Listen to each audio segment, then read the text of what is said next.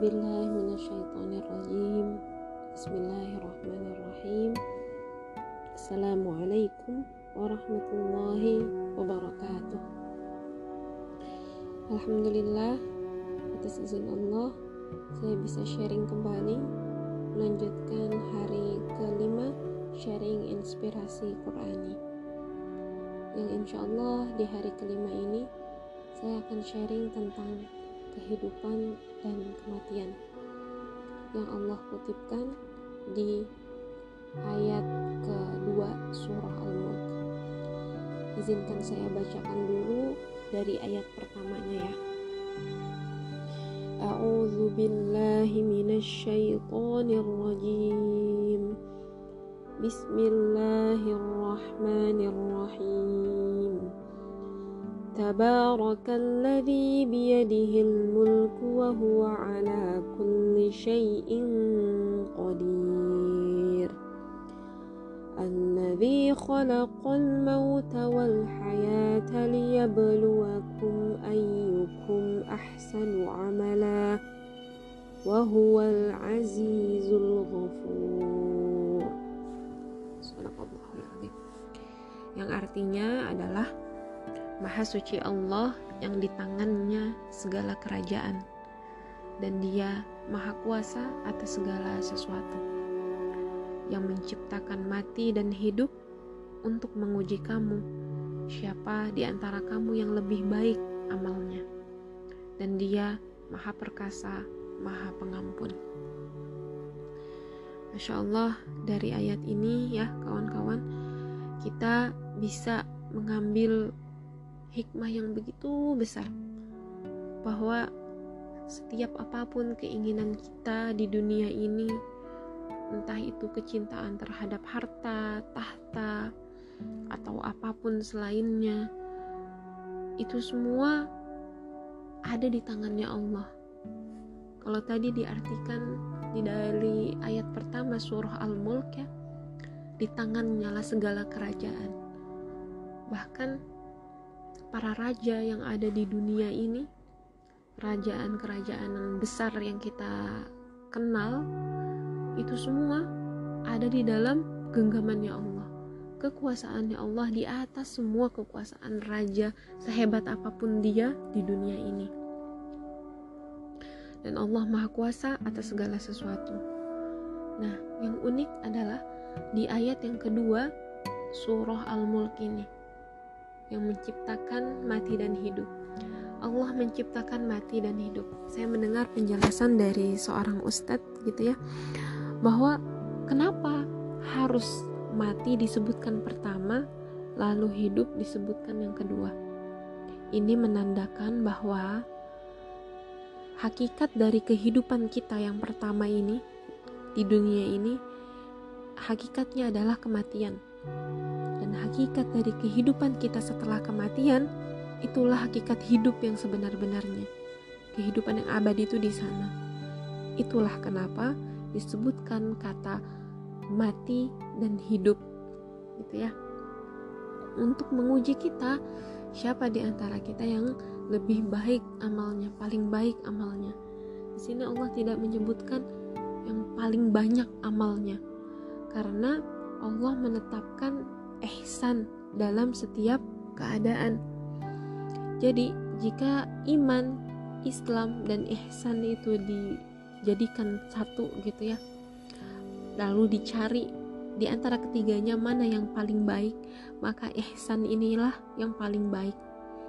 Ihsan ini tandanya bahwa menyadari bahwa Allah selalu mengawasi, maka Dia akan selalu memberikan yang terbaik dari yang dia bisa berikan. Nah, ada satu kejadian yang saya alami di hidup saya. Saya ceritakan juga sama di dalam novel saya Perjalanan Pembuktian Cinta. Saat mengalami kondisi berat gitu ya di dalam hidup saya, sampai saya pernah bertanya-tanya gitu sama Allah, ya Allah, kenapa aku harus hidup dengan kondisi kehidupan yang seberat ini? Kenapa hidup harus jadi seperti ini? Apakah mungkin mati lebih bisa dihadapi dibandingkan hidup? dengan kehidupan yang seperti ini yang rasanya sangat menyesakkan dada ini ya Allah nah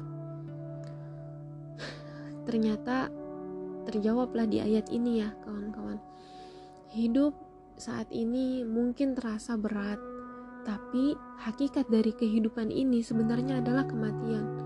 Entah kita akan meninggal dalam kondisi semua masalah kita udah terselesaikan kah atau belum. Yang paling pasti kita semua sedang berjalan menuju ke arah kematian.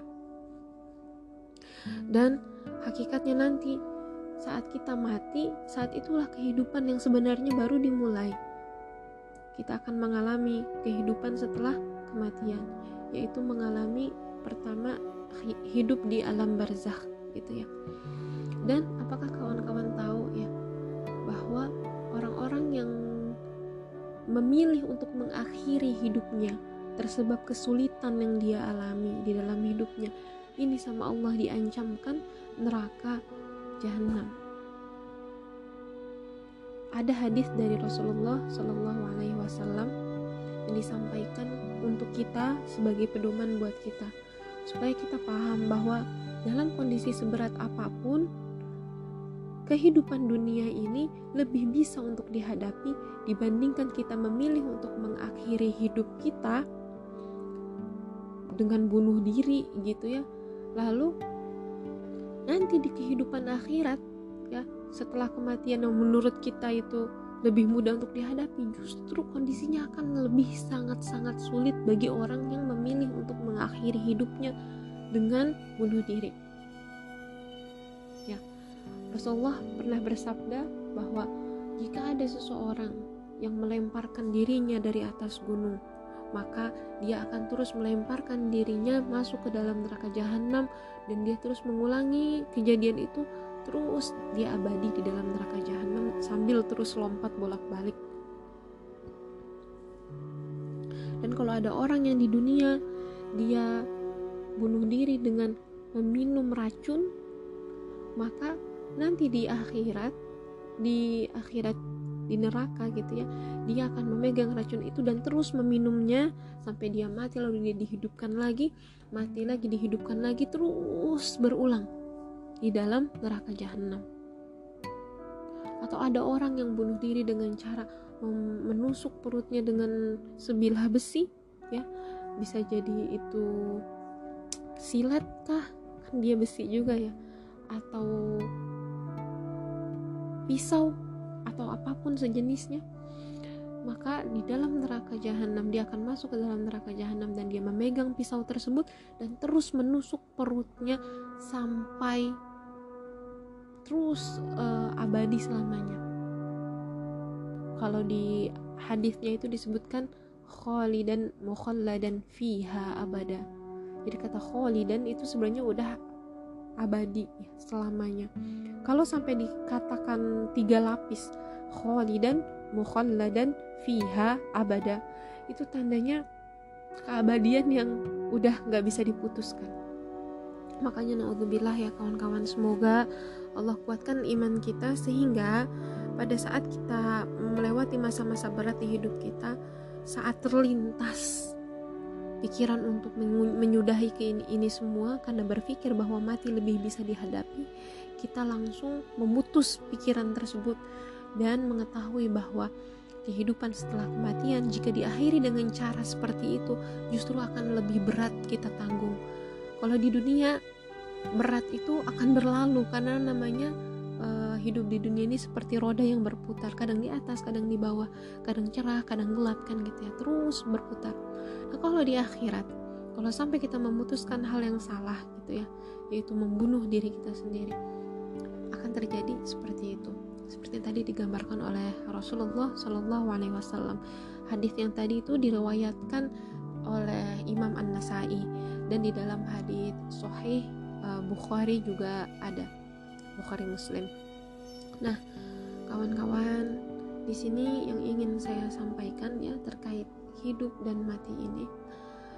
Memang hidup dan mati, mati dan hidup ya Allah ciptakan emang untuk menguji kita diuji sama Allah apakah dalam menjalaninya kita bisa terus berbuat ihsan saat kita dalam kondisi lapang kita menyadari bahwa Allah yang membuat kita lapang makanya Rasulullah memberikan kita wejangan untuk mengingat lima perkara sebelum lima perkara. Sehat sebelum sakit hidup sebelum mati gitu kan. Karena ya inilah hidup ini penuh dengan ujian supaya kalau misalkan kita bisa melewatinya dengan sebaik mungkin diiringi dengan ihsan kita kepada Allah kita bisa mengalami uh, kehidupan yang enak nanti setelah kematian. Dimulai dari alam barzakh di dalam kubur kita itu nah terus kalau misalkan kita lagi dalam kondisi berat gitu ya kita pun menyadari ya ini ujian. Kalau kita bisa berbuat ihsan saat kita mendapatkan ujian di dalam kehidupan kita ujian yang gak enak gitu ya berbuat ihsannya adalah dengan menyadari bahwa ini dari Allah inilah ketetapan Allah akan saya jalani dengan keimanan saya kepada Allah maka semoga Allah sediakan balasan terbaik untuk saya tersebab kesabaran saya dalam menghadapi ujian yang gak enak ini itu ya kawan-kawan tentang hidup dan mati.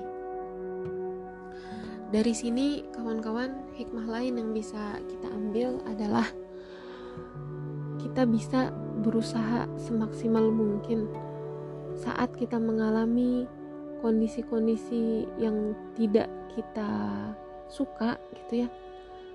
Saat kita mengalami hal-hal yang kita ini nggak pernah bayangkan di kehidupan kita. Kita bisa memutus itu ya memutus rasa sedihnya memutus rasa putus asanya dengan memikirkan hal ini. Ini nggak selamanya. Ini semua akan berakhir dan di akhirat nanti kita akan bisa melihat kita akan bisa melihat balasan dari apa yang sudah kita lakukan maka saat kita mau mengambil keputusan kita ingat-ingat hal tersebut sehingga kita akan memilih benar-benar yang terbaik untuk kita terima balasannya di akhirat nanti. Misalnya misal pada saat ada pilihan untuk bunuh diri atau tetap hidup meskipun berat gitu ya. Saat kita mau bunuh diri gitu ya naudzubillah semoga Allah hindarkan dari hal tersebut. Karena kita ingat bahwa kehidupan akhirat kita itu justru akan berat kita nggak nggak jadi melakukannya. Jadi setiap kali kita mau memilih sesuatu kita tanyakan dulu ke diri kita apakah ini baik untuk akhirat saya atau tidak? Kalau ini baik untuk akhirat lakukan sesegera mungkin. Tapi kalau misalkan ini buruk untuk akhirat kita maka langsung kita sudahi kita putus rantainya di sana. Itu ya kalau Imam At-Tabari gitu ya di dalam tafsirnya beliau menyampaikan beliau mengatakan bahwa Allah menciptakan mati dan hidup ini maksudnya adalah Allah mematikan siapa dan apa saja yang dia kehendaki dan dia juga menghidupkan siapa saja dan apa saja yang dia kehendaki hingga batas waktu yang ditentukan. Lalu makna dari liya beluwakum ayyukum ahsanu amala. Supaya dia menguji kamu siapa di antara kamu yang lebih baik amalnya. Ini menerangkan bahwa tujuan semua itu penciptaan mati dan hidup itu ya itu adalah untuk menguji kalian wahai manusia. Sehingga Allah mengetahui siapakah di antara kalian yang paling taat kepadanya dan paling bersungguh-sungguh berusaha meraih keridoannya. Nah, ini penting ya buat kita kawan-kawan.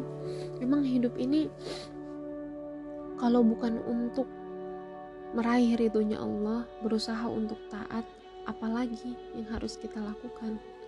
Karena memang Allah menciptakan kita ya untuk itu gitu ya kehidupan kita, pekerjaan kita ini gak pernah lepas dari pembuktian kecintaan kita sama Allah, pembuktian kesungguh-sungguhan kita pada Allah, agar nanti pada saat kita bertemu dengan Allah, kita bisa menjawab ya saat ditanya, apa yang kamu lakukan waktu di dunia? Semoga jawaban kita, ya, jawaban baik yang kita berikan. Saya berusaha bersungguh-sungguh melakukan semua yang saya lakukan di hidup saya untuk engkau ya Allah sebagaimana janji saya di setiap doa iftitah saya Inna salati wa nusuki wa mahyaya wa mamati lillahi rabbil alamin. Hidupku, ibadahku, sholatku, matiku, semuanya untuk engkau ya Allah. Mudah-mudahan pada saat kita menjawab itu, jawaban kita diterima sama Allah karena Allah melihat langsung kesungguhan kita pada saat actionnya saat di dunia. Bukan malah sama Allah ditepis lalu dikatakan bohong. Kamu hidup itu bukan untuk aku kamu hidup tuh untuk memuaskan nafsu kamu sendiri. Kamu hidup tuh nyari gimana caranya supaya bisa hidup enak. Kamu hidup tuh nyari ketenaran. Kamu hidup itu memperbanyak harta berbangga-bangga dengan kemewahan-kemewahan. Dan kamu lupakan aku lupakan hari perjumpaan denganku saat ini. Alhamdulillah ya semoga nggak sampai kita dikatakan seperti itu gitu sama Allah itu tandanya Allah udah tahu apa yang kita lakukan sebenarnya saat di dunia. Berlalai-lalaian dan pada saat itulah Allah melalaikan kita. Allah kacangin kita dicuekin luar biasa. Dan itu pasti rasanya luar biasa. Gak ada obat. Benar-benar gak ada obat. Karena di hari akhirat itu adalah kekuasaannya Allah sepenuhnya. Maliki yaumiddin. Allah yang menguasai hari akhirat jadi kalau kita nggak PDKT dari sekarang nanti pada saat kita butuh banget pertolongan syafaat dari Allah di yaumil akhir kalau nggak PDKT dari sekarang ya jangan harap sama Allah bisa ditengok atau dilihat gitu ya ditolongin. Yuk kita PDKT dari sekarang kita jadikan hidup kita ini sebagai ladang perbaikan diri. Setiap momennya enak enggaknya susah senangnya semuanya kita terima kita jalani dalam ketaatan dan membuat kita bersemangat juga untuk meninggalkan hal-hal yang Allah benci. Amin ya Allah ya Rabbal Alamin. Mungkin itu aja ya sharing yang bisa saya sampaikan di hari ini dari ayat kedua surah Al-Mulk. Semoga dari apa yang sudah disampaikan Allah tanamkan ke dalam hati kita kepahaman sehingga saat kita menjalani detik-detik kehidupan kita, kita bisa menjalaninya dengan sepenuh kesadaran bahwa kita lakukan ini semua untuk Allah. Maka karena kita melakukannya karena Allah, maka kita lakukannya dengan sebaik mungkin supaya Allah senang, supaya Allah ridho sama kita. Amin, amin ya Allah ya Rabbal Alamin. Sekian aja dari saya. Bila taufiq wal hidayah. Assalamualaikum warahmatullahi wabarakatuh.